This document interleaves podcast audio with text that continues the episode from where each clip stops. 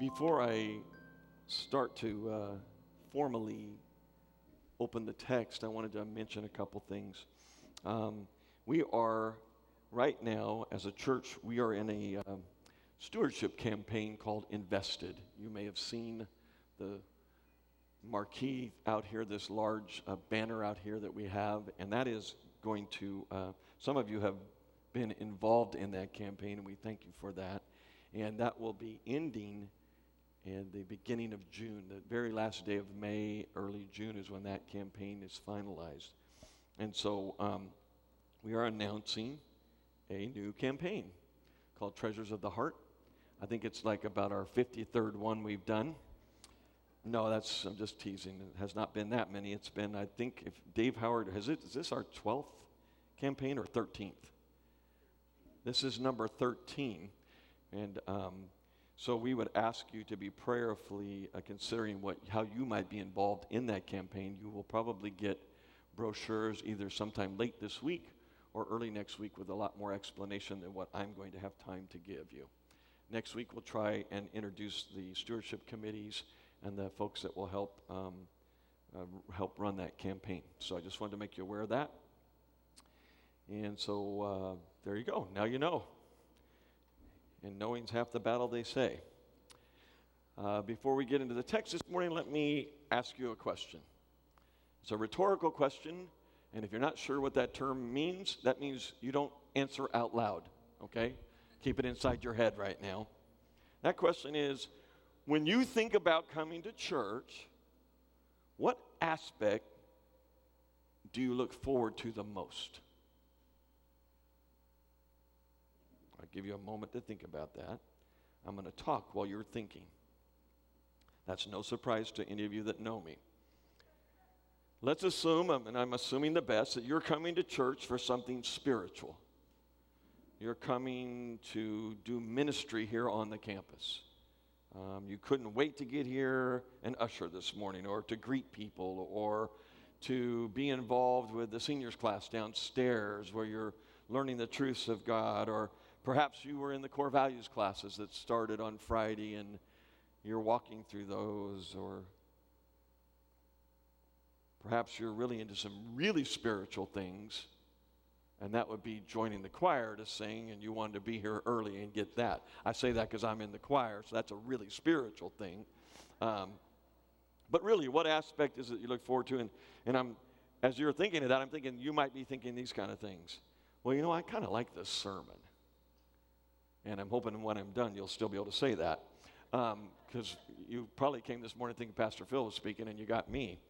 So, uh, or maybe you're saying, well, I really like the music. I really like the worship here. The music moves my heart and kind of lifts my spirits, and uh, I feel good. I, I really look forward to that. Or, or maybe you say, well, I enjoy the fellowship. You know, I enjoy my, I sit in my same little spot every week, and if anybody's in my seat, I don't say anything, but it, you know, I'm in my same spot around my same people, and I get to fellowship with them, and I can share with them some of my prayer requests, and they pray for me, and, and it's, it's good. It's good stuff. Or perhaps you just like being here because um, you can forget about the pressures of life for an hour and a half, two hours, and just be open to what the Lord is trying to say to you. Um, and I'm sure that list could go on and on and on of what you might be thinking this morning um, when I ask that question. But let me suggest something to you. And this will be no surprise to any of you because if I lead offering time, you'll hear me say this.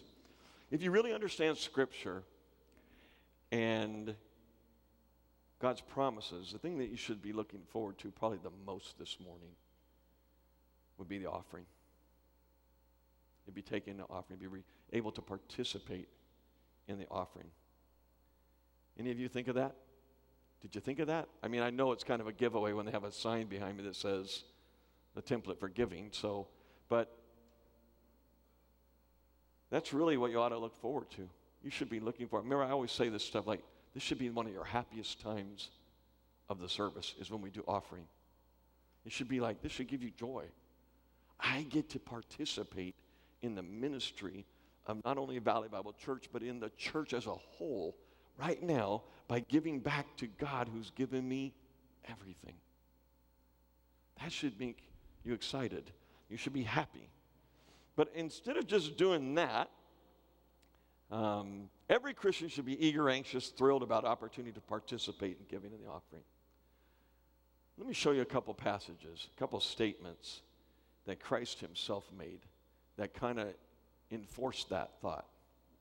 Um, the first one is in Luke 6:38. Luke 6:38. I'll give you a moment to pull up your electronic device and pull up that electronic Bible. Or if you are still old fashioned, you'll have one of these. This is called a Bible. It's a book for all you young people. It's not just on a phone. But if you have that, you can get there. Let's read that. I'll read it. This is Jesus said this now. Give, and it shall be given to you. Good measure, pressed down, shaken together, running over. They will pour into your lap. For by your standard of measure, by your standard of measure, it will be measured to you. Now, you might be sitting here and going, well, that's kind of that Old Testament thought. But it's interesting, I found the passage in the New Testament. So it kind of makes it a New Testament thought. But this is before the church began. Okay, I'll give you that. This is before the church began because Christ is still alive. The church hasn't started yet. But the principle is the same. Um, the Old Testament truth is still true in the New Testament, it's still true in the church. All right? And so if you wanted to look at 2 Corinthians 9 6, you don't have to. I can read it to you, but if you want it, that's the reference. Listen to what he says. He who sows sparingly shall reap sparingly. He who sows bountifully shall reap bountifully. It's the same principle as in any Old Testament passage. It's the same principle of Luke 6. And if you give a lot, you receive a lot. And what you receive is a good measure, pressed down, shaken together, and running over. And it will pour out into your lap. You see, the picture is grain this is the picture that you should have here. You don't always know that by reading the passage, but this is how they received their grain. They would take, uh, if you remember in the Old Testament times, New Testament times, in the older time, even I think even now in that country, they wear these long flowing garments. Right? You guys seen these? We even when we do a presentation at Christmas time or Easter, our people always have these long gown things on, right? You feel like you're walking around in your robe. I've been in those. It feels kind of weird. You know, I'm like, I'm not used to wearing a robe around to church. Now, everybody's wearing pajamas nowadays, but nobody's wearing robes as far as I know. So, but they had a sash that they, that they put around them. And the way this worked is you would pull your garment through that sash and create a bowl type circumstance. And the grain would be poured into that for you to carry it home. They didn't have grocery bags, right? They didn't take a grocery bag down. They, that's how they carried their grain. So the picture that we get here, what Christ is saying is, you're going to have to sit down because the grain is going to be poured into that area so much that it's going to flow over in your lap. Now, what it says? That's what the passage says. It's interesting the imperative in the passage give. And then God goes to work. You give, He goes to work. Right? Is that true? And it shall be given to you. You start it, and God will finish it. If you start it, He always comes through. Always. Now, I am not preaching prosperity gospel. I don't believe in that. If you come in and you start to give with this in your mind, I'm going to give because God's going to give me back tenfold. What an investment. If that's in your heart, just keep it. Okay? It's all about your attitude. But here's what he promised if you give it with the right attitude. That's the first statement. The second statement comes from Acts chapter 20, verse 35. The latter portion of that verse. And this is the only time that Christ is quoted word for word except in the Gospels, in the New Testament. This is the only time. And this is what he says It is more blessed to give than receive. Well, that seems like a pretty straightforward thing, huh? More blessed to give than receive. How many of you have had to be in the spot where you couldn't give, but you had to receive? And now the Lord's blessed your life and you're able to give. Which one do you feel is more blessed? Giving every time. Because God's put you in a position where you no longer need it, but now you can give it to someone that needs it. You've watched Him bless your life. You've seen Him fill up the grain to overflowing in your lap. So I just wanted to kind of talk about that because, you know, we, we have a tendency when it comes to giving in the church too, we have a tendency tithe. How many of you heard tithe? How many of you heard of a tithe? Have you heard of that? Okay. What does a tithe mean? Tenth, a tenth, 10%. We always hear that. I am not, that was a law thing. And if you followed that through, you would find out that it was a lot more than a tenth. It would equal 25% or more. 10% to the government, 10% to the temple, so that the servants at the temple could be fed and taken care of. And then there was 10% every three years where they had a festival, they had a feast that they gave. So you would give a third of 10%, which would be three and a third percent. So over a three year period, you would give 30%, but you would give 23%.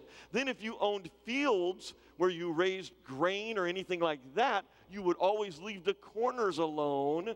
You didn't harvest the corners so that those that couldn't afford to, to feed themselves could go there. So if you think about that, that's probably 25% annually. So we're not under that today, though. We're not under that. Christ came, He paid the price for us on a cross and died on our behalf, and the church started in Acts. The church is a different dispensation than the law. The law is no longer rule us. We're no longer under the authority of the law. We're in Christ, we're under grace. Now, let me ask you something. Having been here, how many of you were here last week? For Good Friday and for Easter, or for both, or for one or the other? Okay. So you saw last week what Christ did for you on a cross to pay for your sins, the penalty, the sacrifice made by him and his Father. Okay? So now, does that make you want to give more than 10% or less than 10%? And 10% is just a number, people. It's just a number. All right.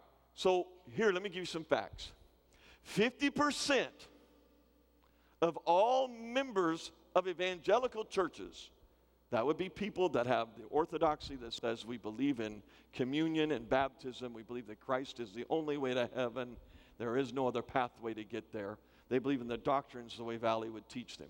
That's the kind of church we're talking about. 50% gave zero to the church last year. To the church. Maybe that's the wrong terminology. 0% to God. 50%. Now, as a national average, charitable giving in the United States, and I know these because I consult on the campaigns that we do, these, these uh, stewardship campaigns. Last three years ago, 2.4% of what the Christ, every member of an evangelical church made was given to God 2.4%. So, of the 50% that we're giving, 2.4% was being given. All right? That number now is 2%. I don't know what your economy looks like three years ago compared to what it looks like now. I'd say mine's better. Okay? So when you think about that, that's just, just, just, we're not even into preaching yet. We're not even in my message yet. I just want you to understand that about giving. We're, we're in a, a dispensation where there is no 10% rule. We think it's a great place to start. Me and my wife discussed this years ago, and I said, I refuse to give 10% because I'm not going to be held to a law. The law I am not under, I am under grace. So I'm either given nine or I'm given 11. Somewhere around 10, though. Okay? So, so you say, well, then, Larry, Pastor Larry, what is the standard of how we're supposed to give then? Well, I'm glad you asked. Even though you didn't ask, you rhetorically asked. You did it in your head. So that brings us to our passage today. Now, Pastor, we're, we're back in Second Corinthians, and Pastor has brought us all the way to chapter 7. And I think maybe Matt did a couple messages in there where Phil was not, Pastor Phil wasn't able to be here.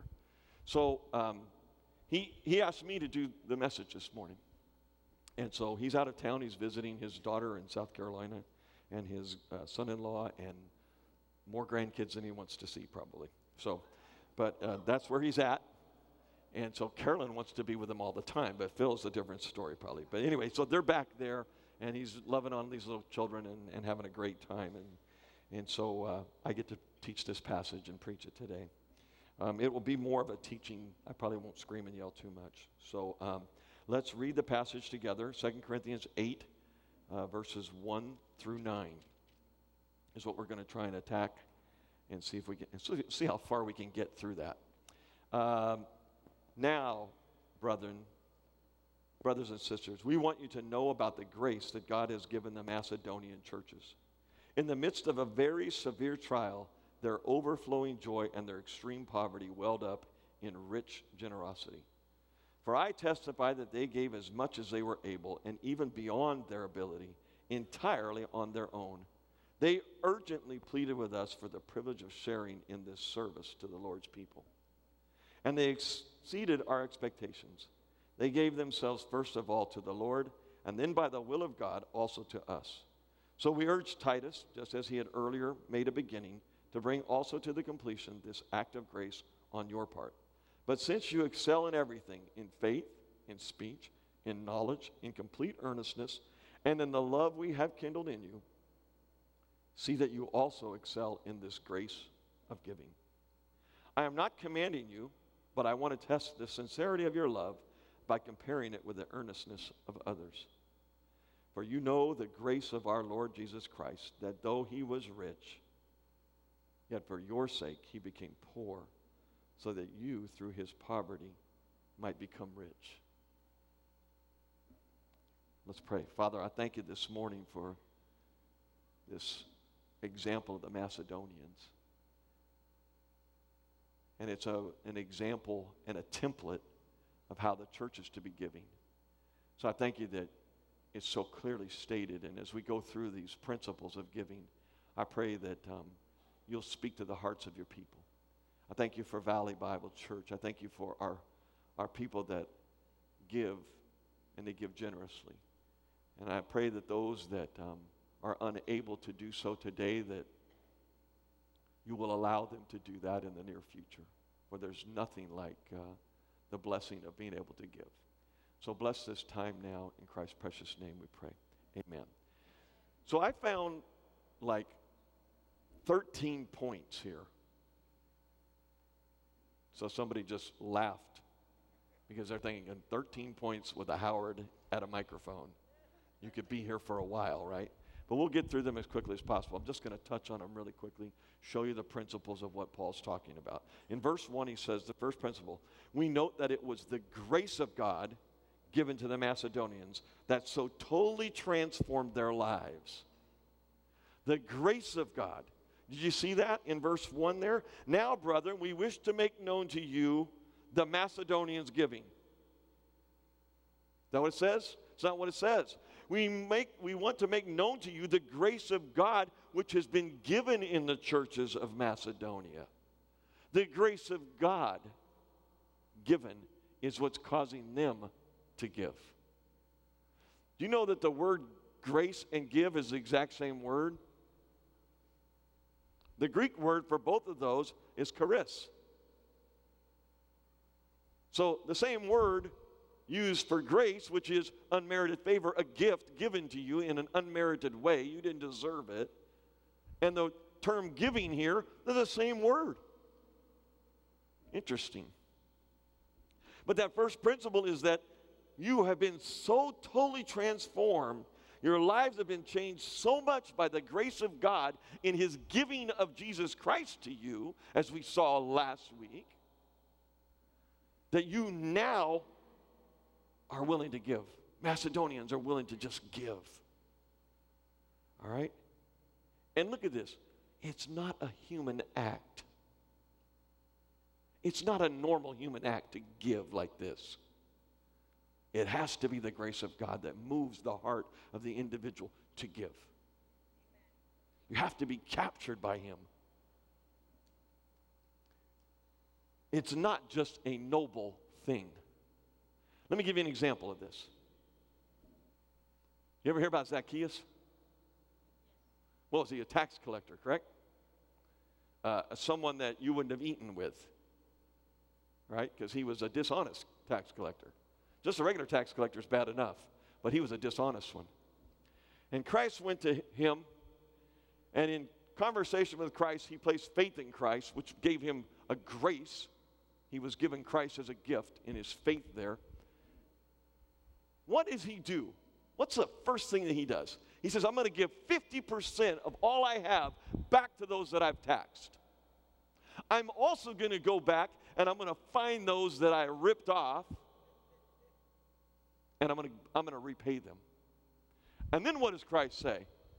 Today, faith, your faith has made your household approved by me. The faith that you've just, now, Christ says, now I can acknowledge your faith.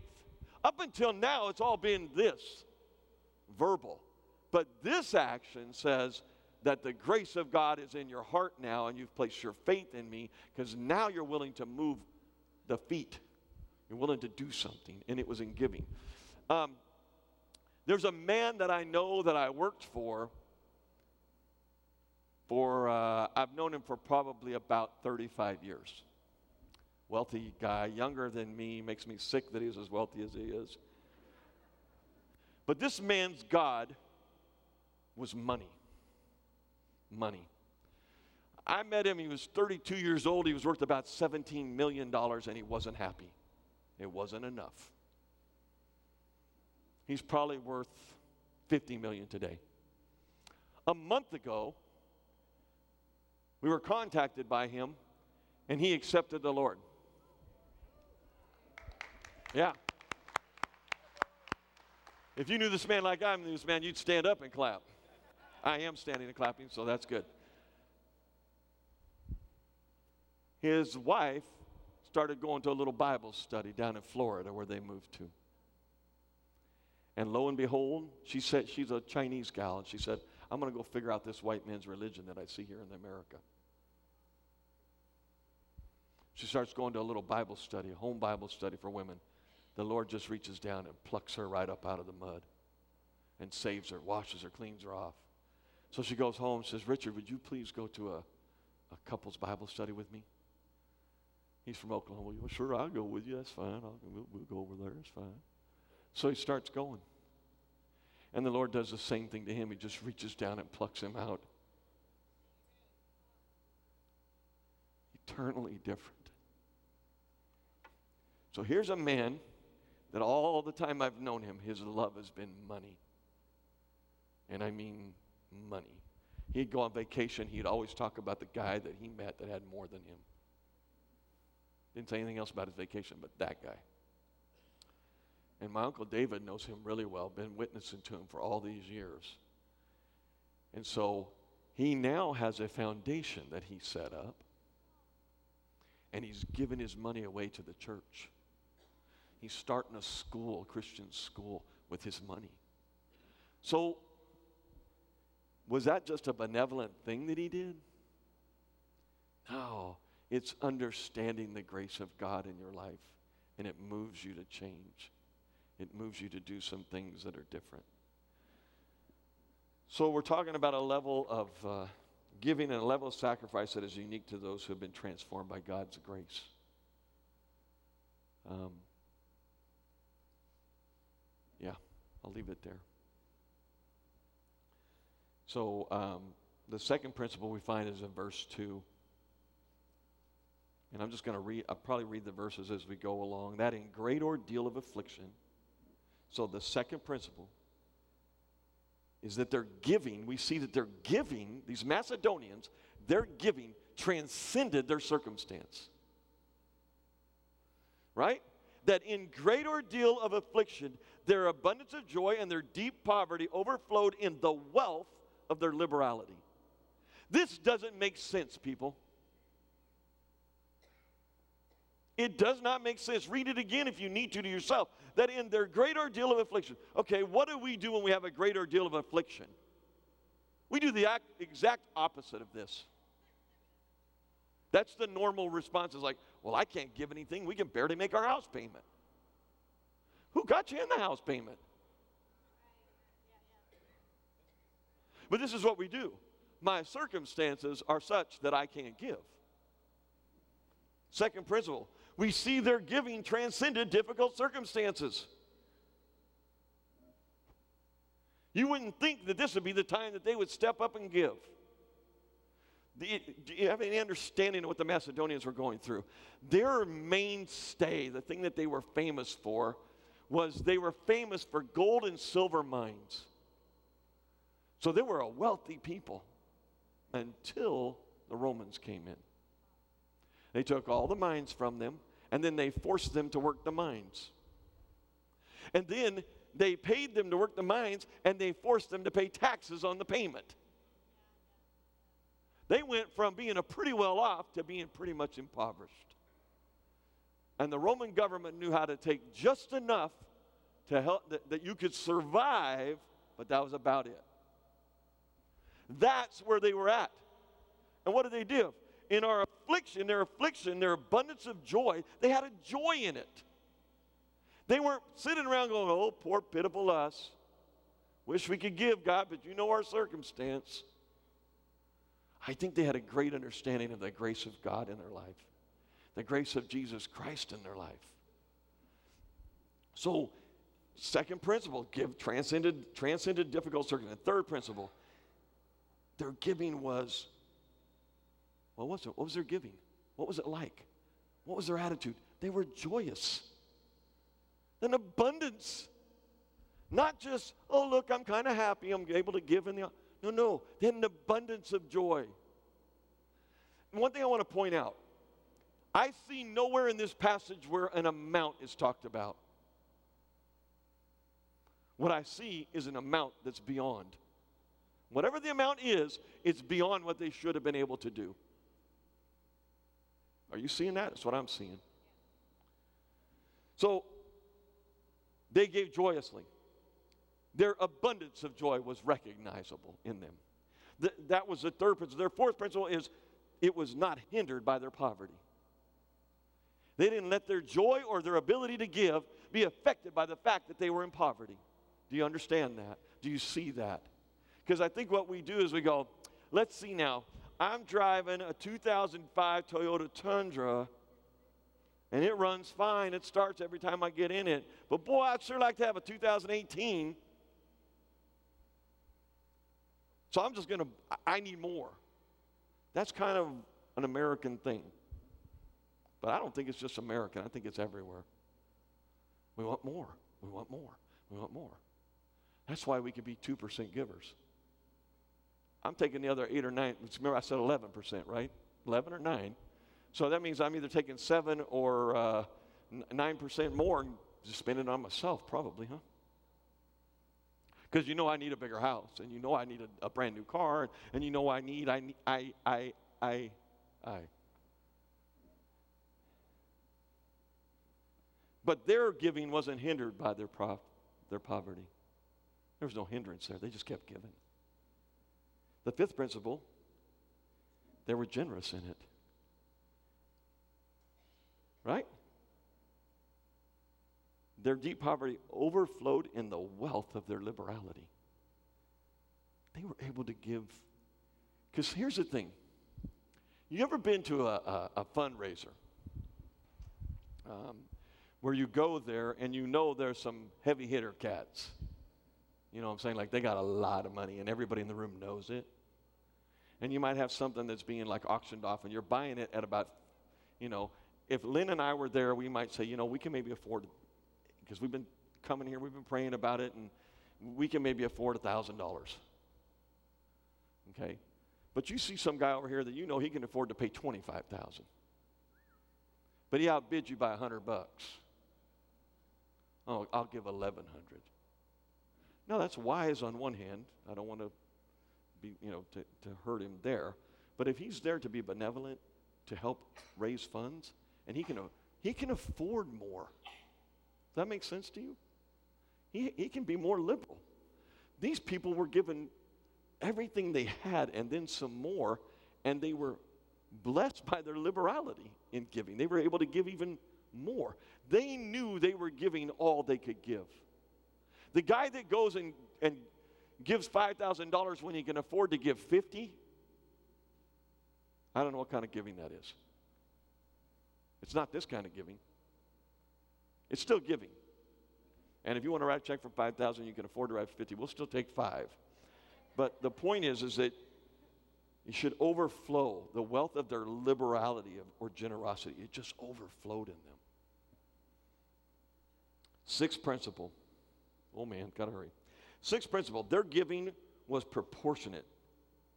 There's three more principles of giving in this verse 3. For I testify that according to their ability, beyond their ability, they gave of their own accord. See that? Their giving was proportionate. They gave according to their ability. So you go, hey, that's good. Next one makes it a little more difficult. They gave beyond their ability. So they so okay, so let's just say you're you're a 9% giver. So we gave 9%, we're done. That was our ability. But there's more of a need still. Ooh, might have to give some stuff up to give that next level. Might have to give a little something up. I know this is, boy, everybody's being really quiet in here. We see that giving as sacrificial. So I'm given at my ability. Now I'm going to give beyond my ability. That's sacrificial giving. Okay? And then the, the eighth principle is we see that Paul said that it was voluntary. They did it of their own accord. There was nobody pushing them to do it. And believe it or not, I am not pushing you to give. This is just the template. This is just the template. This is the plan God has for the church to give. This is the place that you could go to and say, this is how you're supposed to be giving. Okay? There's nowhere else that's quite laid out like this. So there it is. So then you, you think, um, so there's sacrificial and involuntary, and that, that's eight of them. So it gives us eight principles of the giving in Macedonia. The last three verses, or the last three principles in verse three, um, really to me are the concept of free will giving. I'm giving of my own free will. There's no, no one's putting pressure on me. No one's, no one was pressuring Macedonians. Why do I know that? Because if you complete that sentence where it says they gave of their own accord and go into verse 4, what were they doing? They were begging Paul to be able to be a part and to be able to participate in the support of the saints. This offering that, that, that the Macedonians were giving was being given to the church in Jerusalem. That's where the church started, and it was very poverty stricken. And so this offering, Paul said, we got to take an offering up. And he told the Corinthians, we need to take an offering. A year before this, Titus is going to come up in a minute in this passage. So we'll talk about it then. But when you think about it, you give what you're able to give, you give what you can sacrifice to give, and you do it of your own accord. That's free will giving. So it remind it's a it's a manner of exercising your own freedom in response to God. All right. Uh, the ninth principle is in verse four there, and um, I love. I just like I got to kind of read from three and then get into four. So for I testify, this Paul. For I testify that according to their ability and beyond their ability, they gave of their own accord, begging us with much urging for the favor of participation in the support of the saints. Wow. Now, I only know Valley as an adult. I, I don't know anyone who's begging and urging to give. There might be some here. I'm not saying there's not, but I don't know anybody. But this is what, the, what they were doing. Now, why do you think they were begging and urging? I think because Paul was kind of like going, I'm not asking the Macedonians because they're already struggling enough. But they got wind, if you look at chapter 9 of Second Corinthians, I think it's verse 6, that the Corinthians were the ones that were going to give an offering to Jerusalem. The Macedonians found out that the, that the Corinthians were going to do that, and they said, You know what? We want to do that. We want to give an offering. Take our money, Paul. We'll give an offering. They urged him. They, they came along and said, We are going to beg that we can give the offering. Amazing. Amazing. You, if this isn't another aspect of the grace of God in their lives, huh? All right. So giving was viewed as a privilege, not, a, not an obligation. If you feel obligated to give, man. If you feel under obligation to give, I think you should probably not give. Now, we'll still take your money and cash the check. But if there's obligation that's causing you to give, I don't, I'm not sure that that's the best thing for you. All right, tenth principle is found in verse 5. So, um, and this not and this not as we had expected, but they gave, but they first gave themselves to the Lord and to us by the will of God. So 10 and 11 are in there in this passage. One is they gave themselves to the Lord. That's a principle. Giving of your money is nothing after you give yourself to the Lord. The first thing they did was give themselves to the Lord. What's the second thing they did in the passage? They submitted to the authority of those that were put in charge of them. That's what he's saying there when he says, um, but they first gave themselves to the Lord and to us by the will of God. They gave to, they gave to us. They, they came along, they served us. They, they begged to give to an offering to the church. Come on. That's what happened first. So there's your 10, that's 10 principles. I got arms waving up there at me, thank you. 11th principle I already did that. That was a mission to the pastors. And then Titus in, in, in verse 6 there, um, Titus is the one that Paul had sent to the Corinthians about a year before this letter. He had sent Titus down to gather an offering to take to the church of Jerusalem. And it kind of got squashed and got paused and hesitated. And so now he's rebuilt relations. Because you remember, First Corinthians wasn't a real, um, it wasn't the nicest letter that you'd want to get It was rather rebuking, rather, but training. Rebuke is always training. Remember that. You're always learning something when you're being rebuked. If you're not, I rebuke you for that. So, um, but you should. So Titus had gone down, he's, and so now they're now they're using the Macedonians who who heard about the offering that they were trying to take from the Corinthians or receive from them to give, Macedonians hear that and they start giving. And now they're using, now Paul says, look, the Macedonians have given in the style that you should be giving. So let's redo that. So that's what they, that's what happens there with Titus. That's why he's mentioned in there. Then in, in verse 7, we see a 12th principle. and that is here. But just as you abound in everything, back talking to the Corinthians again now, just as you abound in everything, in faith and utterance and knowledge, in all earnestness, and in the love we inspired in you, see that you abound in this gracious work also. It's not enough to just learn more about Christ. It's not enough for me to get up and talk to you about giving if I'm not giving. Oh, it happens all the time, people. People get up in the pulpit, preach to you what to do, and they're not doing it. That's not enough. It's wrong. It's an anathema. You know why I don't mind passages on giving? I'm already given. I love it. Talk about all you want. My grandpa said that when you throw a rock into a, a pack of wild dogs, the one that yelps is the one that got hit. Just so you know. So, as you abound in everything, you should be abounding in this work also. So, what is that principle? That principle is that giving harmonizes with the other Christian virtues. You know, if you sing a song and you don't include all the, if it's written for four part harmony and you only do it in three part harmony, it'll still sound good. But it's not a complete according to the author of what he wanted. He wanted four parts being done. Right? The song isn't the song he wrote if you don't sing all parts of it. The, the Christian life is not the Christian life God intended if you're not doing all the parts of it. You know, giving is just a part of your sanctification. You do understand that, don't you? Okay. These people right down here understand it. That's good. So in verse 8, he says, uh, I am not speaking this as a command. See, he's not commanding them to give it.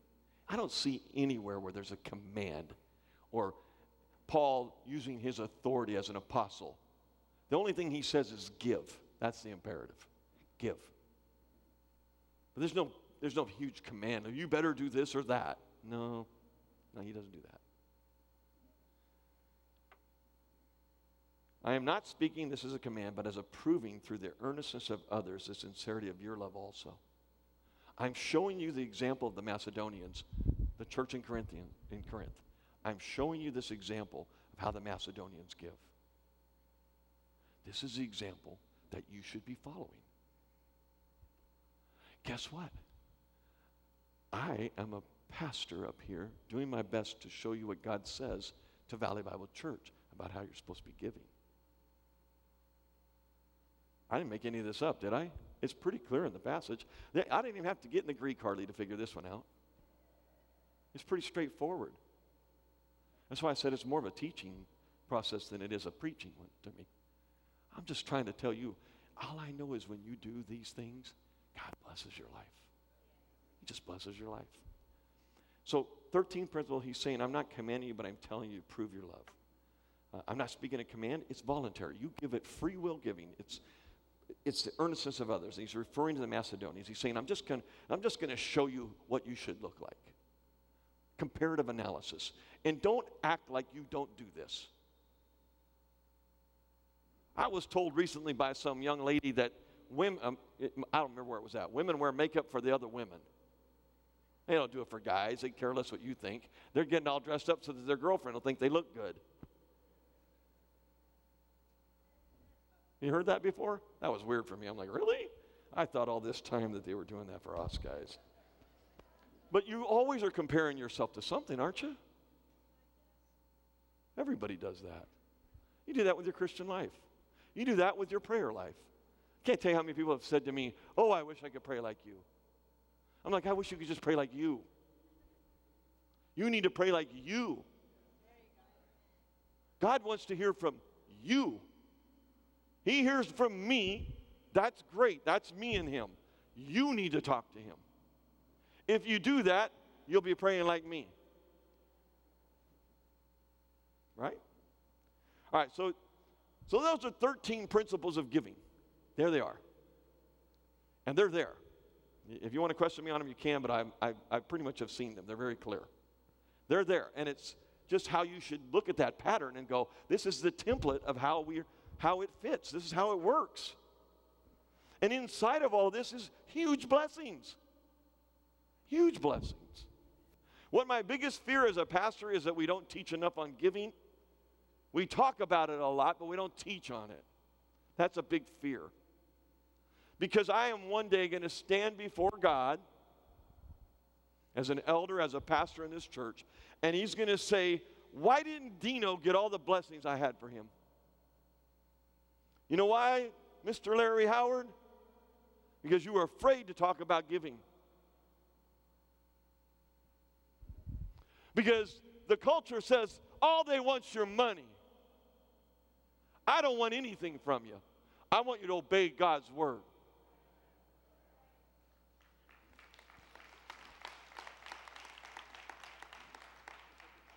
Now, if you want to give me something, that's good, but I, I don't really need it. All right. So now, what I want to finish with, and then it, it's, it's an incredible thing. As I look back at last Friday, and we heard about what Christ did on the cross for us, and the wrath of God and the cup that he had to drink, the five cups. And then Paul just kind of sneaks this in in the middle of all this. For you know the grace of our Lord Jesus Christ. You know the free gift of Christ. That though he was rich, and let me tell you something, where he was at in the heavens, he was so rich. Yet for your sake, he became poor now, wait a minute. Was God ever poor? When you compare where he was at to taking on a body like this, and this is a, mine's not that great, but you know what I'm saying, taking on a body, that's poor compared to where he was. That's you living in a mansion somewhere, and now you're on the street. Except it's a lot further than that. But he came and became poor, took on flesh, so that you, O sinner, might be rich. If you're here this morning and you don't know what I'm talking about, I'd love to introduce you to my Savior. He came down, all the way down here, took on flesh, became poor in comparison so that you might have the riches of heaven. Wow. That's a giver. That is giving. That's your supreme example, the superior example of sacrificial giving. I'm done. Father, I pray this morning that God, I, I know in a room this big, there's someone who hasn't taken advantage of Christ's poverty so they could receive the riches. In this room, there's someone. I don't know who they are. I don't need to know. But oh, I wish, I pray, I hope, I plead, I beg that they would know you, that they would know, oh, that they would meet my Savior. And then all this talk about giving would make sense to them. It makes sense to us that have experienced the grace of God. Oh, would you make us more gracious in this area? Grow us up. Teach us how to give.